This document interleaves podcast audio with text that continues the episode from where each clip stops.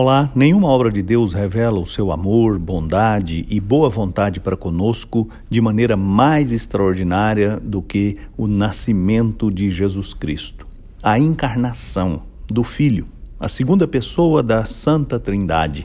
Deus mesmo se faz homem para transformar a nossa vida e a história de toda a criação.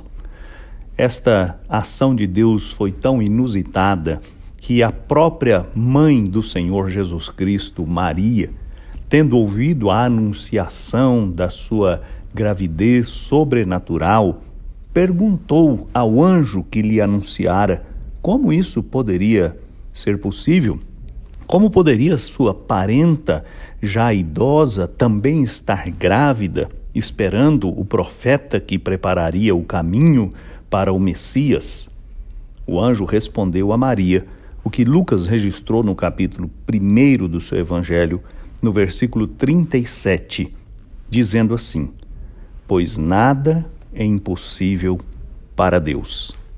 Que maravilha servir a um Deus para quem nada é impossível. Na verdade, quando lemos a Bíblia, aprendemos que Deus é especialista em fazer o impossível a nossa própria salvação é uma obra que revela este poder ilimitado do Senhor. Estávamos mortos, Ele nos deu vida. Nosso coração de pedra é substituído por um novo coração. Somos transformados interiormente e exteriormente na medida em que caminhamos na intimidade do Senhor.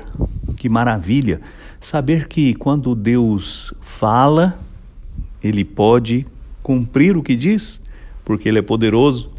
Que maravilha é descansar na certeza de que para Deus tudo é possível. Quando ele estende a sua mão, tudo acontece exatamente conforme a sua vontade. A nós cumpre confiar e descansar. Eu sou Agnaldo Faria, pastor da Igreja Presbiteriana da Moca em São Paulo. Vamos orar? Senhor, muito obrigado, porque o Senhor age de maneira tão extraordinária, porque o Senhor é poderoso para intervir e mudar a nossa história. Obrigado porque o Senhor já fez isso quando enviou o seu Filho ao mundo para ser o nosso Salvador. Obrigado porque o Senhor continua fazendo essa obra bendita, nos transformando dia a dia, nos sustentando, nos amparando, animando o nosso coração. Renova hoje a confiança no seu amor e bondade e no seu poder. Eu te peço em nome de Jesus. Amém.